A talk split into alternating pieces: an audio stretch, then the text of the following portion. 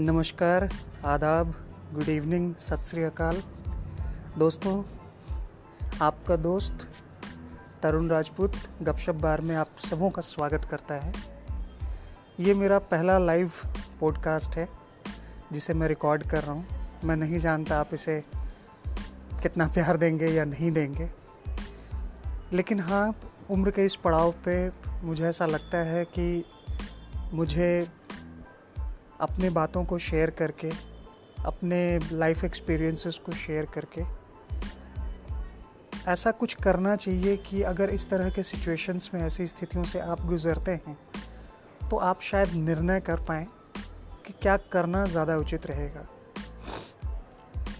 आज जो बात सुबह से मेरे जहन में घूम रही है, वो बात है दिल टूटने को लेकर, और मैंने इसका नाम रखा है हाँ दिल तो टूटा है जी।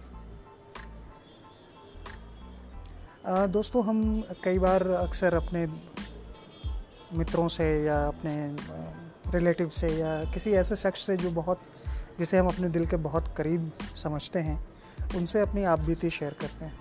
उन्हें बताते हैं कि कैसे किसी पर्सन ने किसी व्यक्ति ने या किसी स्थिति ने हमारा दिल तोड़ा हमने सोचा कुछ और था हुआ कुछ और।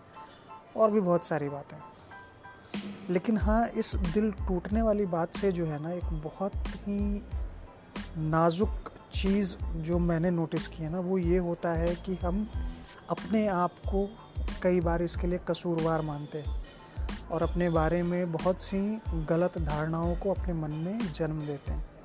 हमें ऐसा लगने लगता है जैसे हमारी सारी दुनिया ख़त्म हो गई। मैं सिर्फ़ प्यार की यहाँ बात नहीं कर रहा, मैं यहाँ बात कर रहा हूँ बहुत तरह के डिफरेंट सिचुएशंस को लेकर के। जब हम ये सोचते हैं कि काश मैंने ऐसा किया होता या यूँ कहूँ कि हम लोग ऐसे भी सोचते हैं ना कह रहे यार, मैंने क्या सोचा था और क्या हुआ। बट दोस्तों, इसमें हमारी कोई गलती नहीं गलती इसलिए नहीं है कि हमने बुरा नहीं सोचा था। ठीक है, बुरा हुआ तो हुआ, हमारी ज़िंदगी नहीं ख़त्म हुई। हमें कोशिश करनी चाहिए कि हम अपने आप को जीने के काबिल बना सके।